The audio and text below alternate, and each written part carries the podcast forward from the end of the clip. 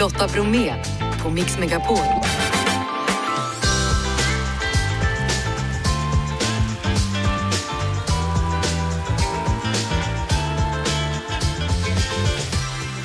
Och där och varmt välkommen in till oss denna lill-lördag i dagens onsdagsmix förutom en massa bra musik Per Gessle. Ikväll så är han en av artisterna som hyllar Pugh Rogefeldt på Cirkus. Viveka Stens nya bok direkt in på topplistans första plats.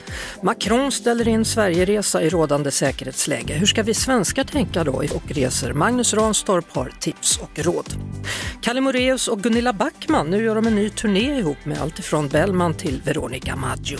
Och så har vi en vinnare av biljetter till årets viktigaste konsert. Det handlar givetvis om Nallekonserten. Jeff, är du redo? Ja.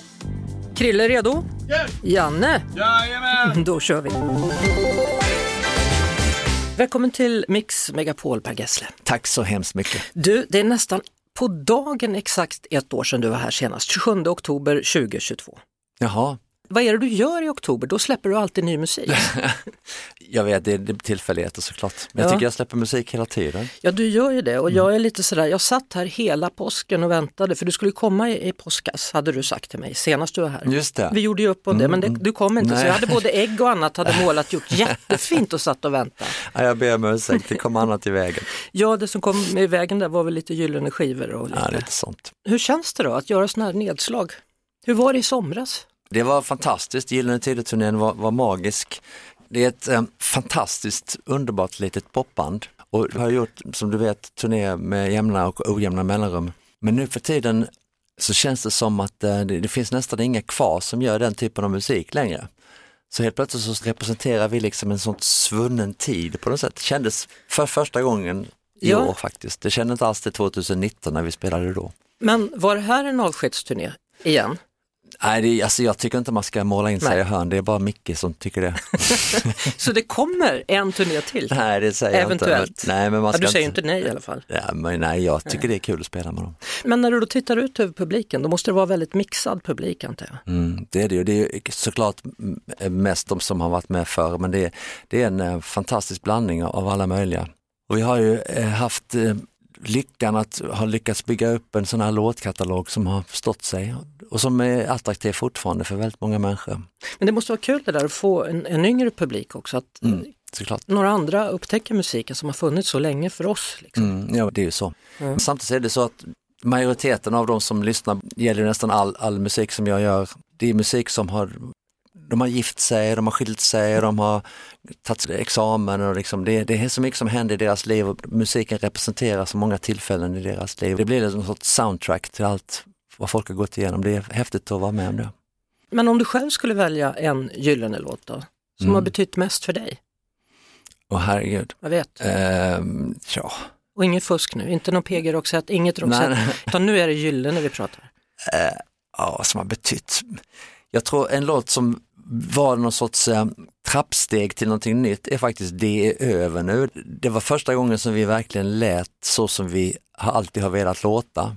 Vi skaffade en, en en ny producent och den spelades alltså in 1995. Då hade jag varit ute i sju år med Roxette och skaffat en massa rutiner och sånt via Roxette. Så att helt plötsligt när vi kom tillsammans igen 95 då så lät vi grymt bra. Det är över nu. Klart vi ska lyssna på det. Varsågod. Och när vi är tillbaka då ska vi också prata om en artist som har betytt mycket för dig.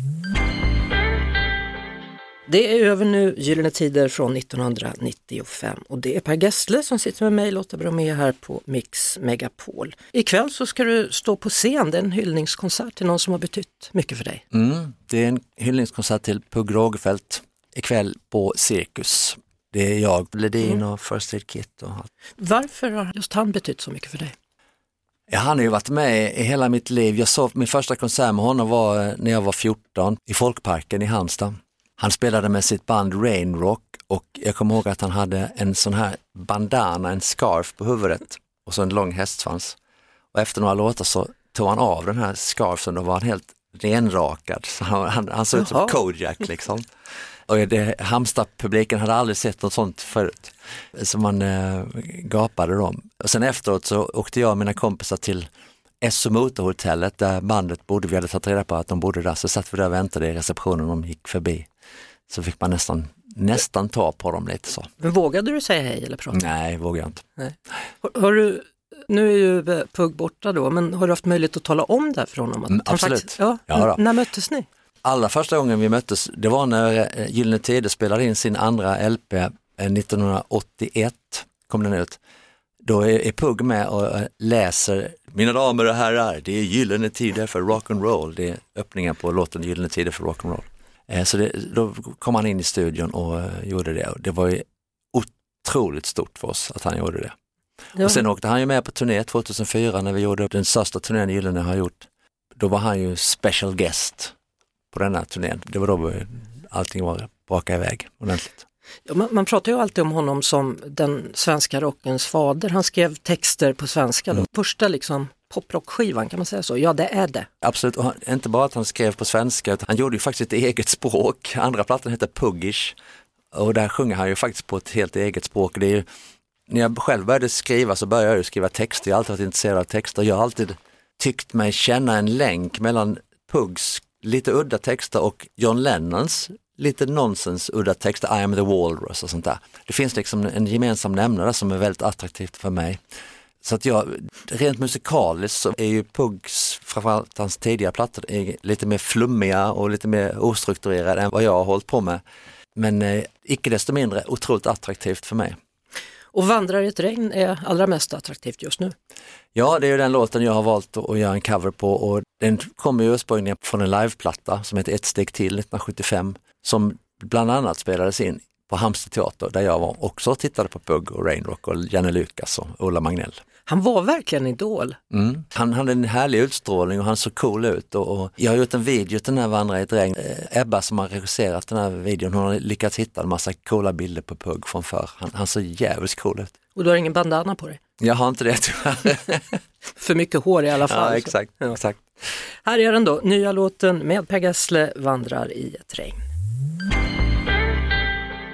Vandrar i ett regn, ny låt med Per Gessle som ikväll alltså står på scen på Cirkus tillsammans med andra artister för att hylla då Pugh Rogefeldt. Just nu så finns Per Gessle mittemot mig, Lotta Bromé, här i studion. När träffade du senast Pugh?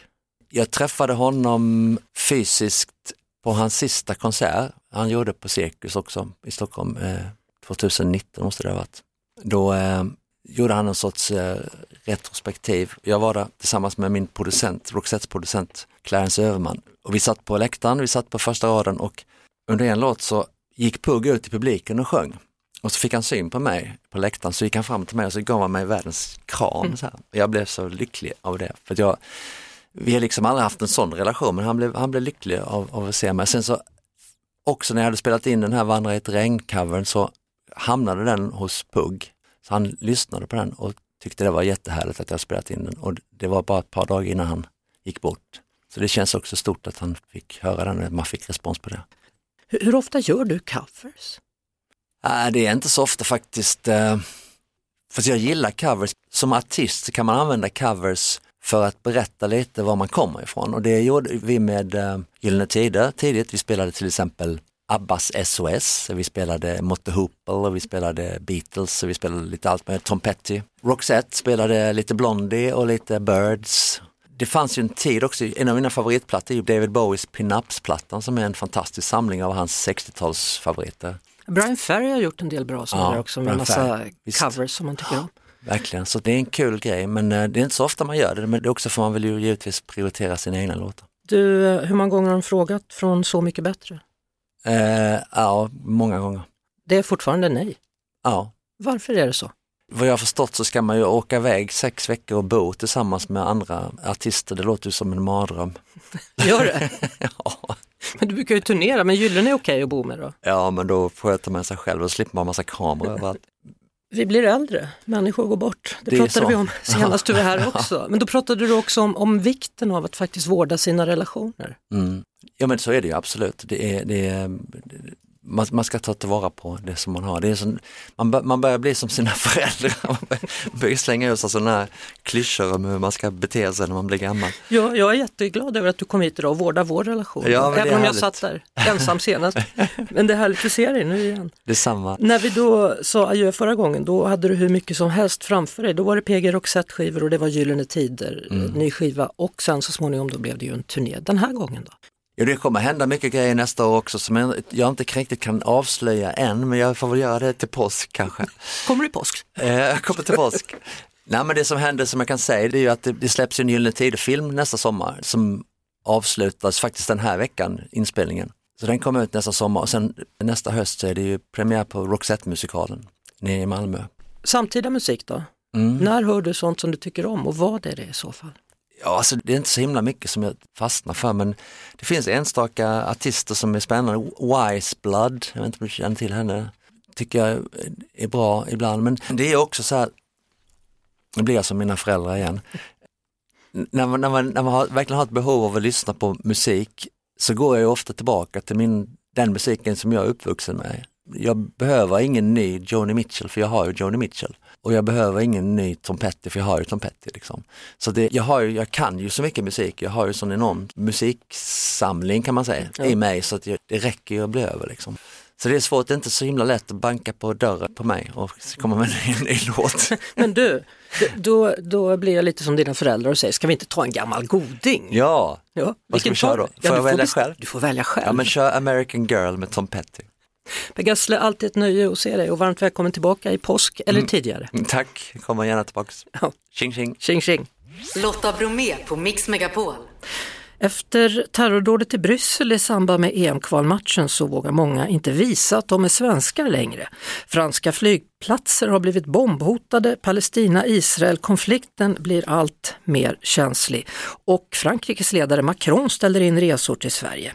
Vad är det egentligen som händer just nu? Med oss Magnus Ranstorp, terrorforskare vid Försvarshögskolan. Ja, det är my- mycket turbulens. Det är framförallt kölvattnet efter eh, terrorattentatet i Bryssel. Eh, Det har ju också till viss del eh, oroligheter i relation till Israel-Palestina, Israel-Hamas-konflikten. Så att det är väldigt mycket oro och my- mycket spänningar i, i, i samhället. När du var här senast så pratade vi om koranbränningarna och den ökade hotbilden mot Sverige. Det, det har liksom trappats upp gradvis. Vi har ju haft den här desinformationskampanjen mot socialtjänsten. Jag tror inte svenska folket eh, vet vilken enorm omfattning av desinformation som spreds om att svenska myndigheter kidnappar muslimska barn. Och det blir ju jätteupprört, många känslor väcks eh, som inte kan det här systemet och hur det funkar. Och, och sen ovanpå det så hade vi ju koranbränningarna.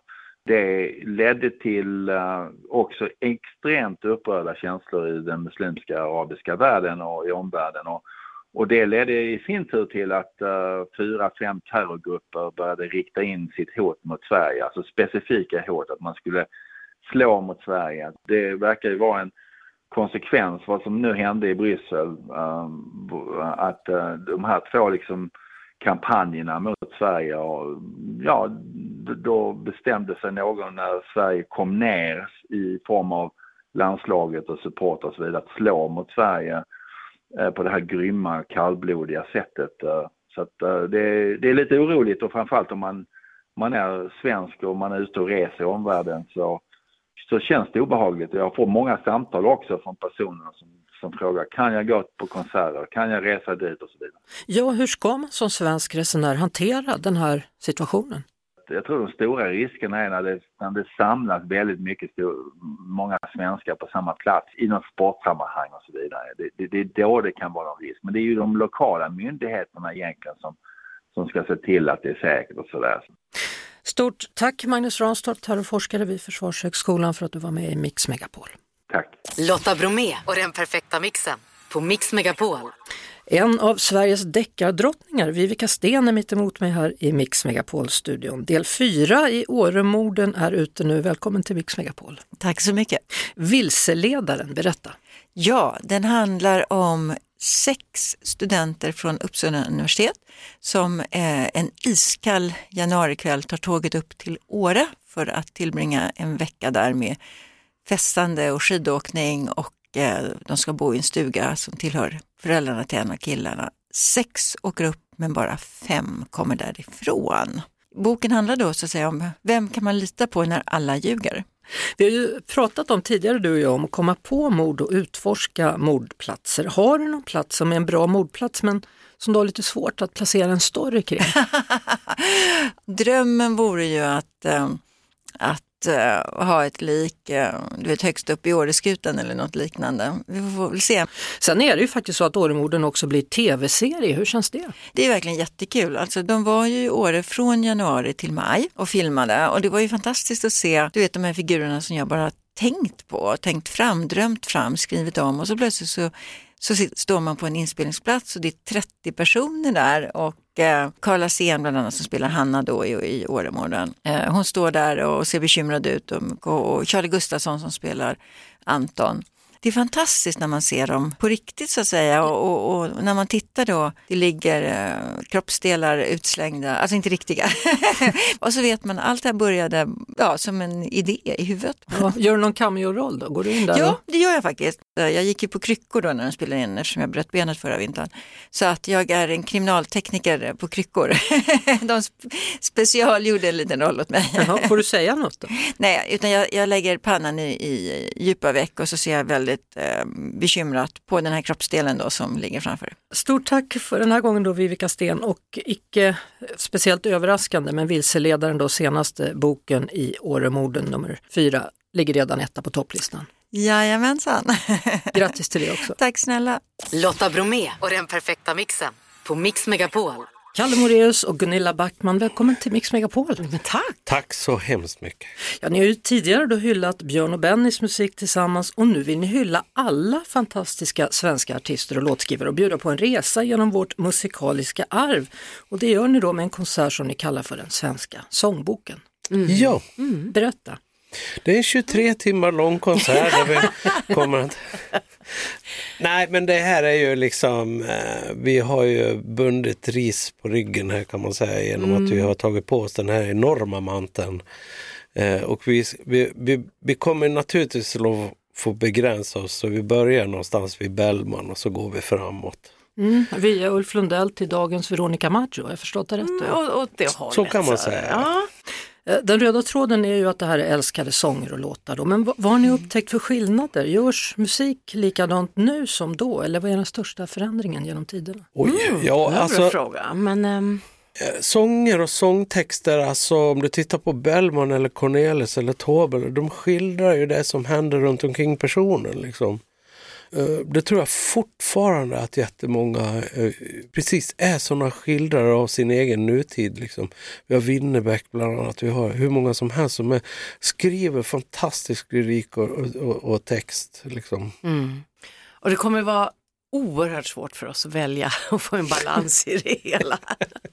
ja.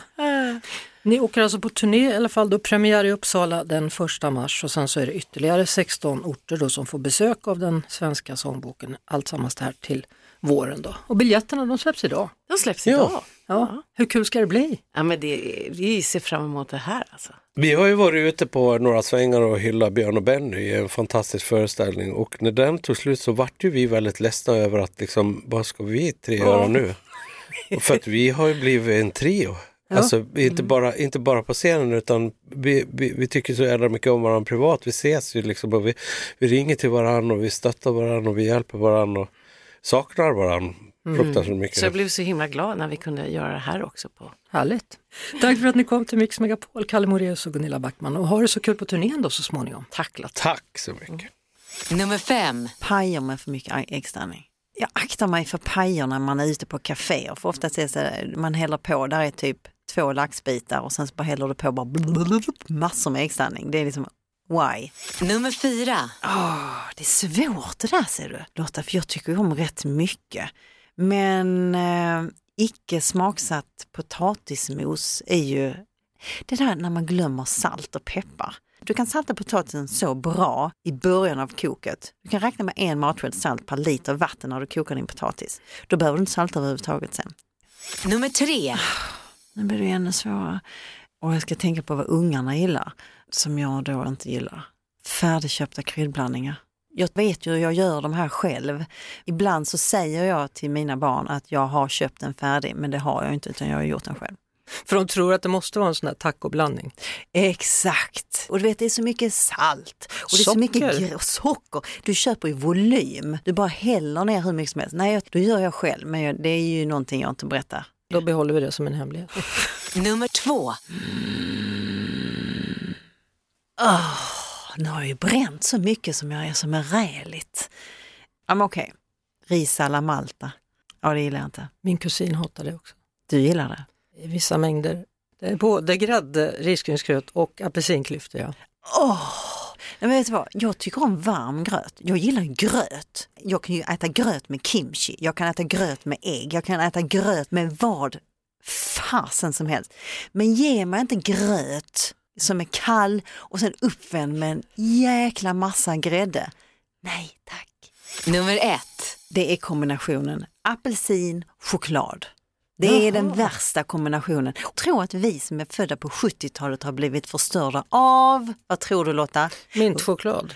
Romerska bågar Ja, såklart. det också. Alltså det är ju någonting från helvetet den här bågen. Min pappa älskar romerska bågar och jag vet i programmet så är det ju Hela Sverige bakar. Det är ju så många som älskar romerska bågar. Eller smaken av romerska bågar, Mm. speciellt choklad. Men det är ju så att det vänder sig. Jag tycker det där är, där är straffpoäng på den kombinationen. Där är faktiskt en krydda jag inte gillar. Kan vi inte ta en till? Mm, du får ta en till. Nummer ett. Rosépeppar. Vad är det för fel på den då? Nej! Åh, det är många som vill ha rosépeppar nu med sött. Ja, men det är också, alltså snälla, Åh, det är som man bara vill sänka sig i sjön. Ja, det är knasigt. Det är dags för oss att ta oss samman och gå på radiogalan och förhoppningsvis ta hem några priser. Om vi inte gör det så är vi lika glada ändå, för vi är nämligen nominerad i, i tre olika klasser. Vi säger tack och hej för idag, Krille, Jeanette, Janne och jag som heter Lotta, dessutom vår producent Jeff Neumann. Och imorgon kommer Tina Nordström och om en stund Erik Myrlund. Ett poddtips från Podplay. I fallen jag aldrig glömmer djupdyker Hasse Aro i arbetet bakom några av Sveriges mest uppseendeväckande brottsutredningar. Går vi in med hemlig telefonavlyssning och, och då upplever vi att vi får en total förändring av hans beteende. Vad är det som händer nu? Vem är det som läcker? Och så säger han att jag är kriminell, jag har varit kriminell i hela mitt liv men att mörda ett barn, där går min gräns. Nya säsongen av Fallen jag aldrig glömmer på Podplay.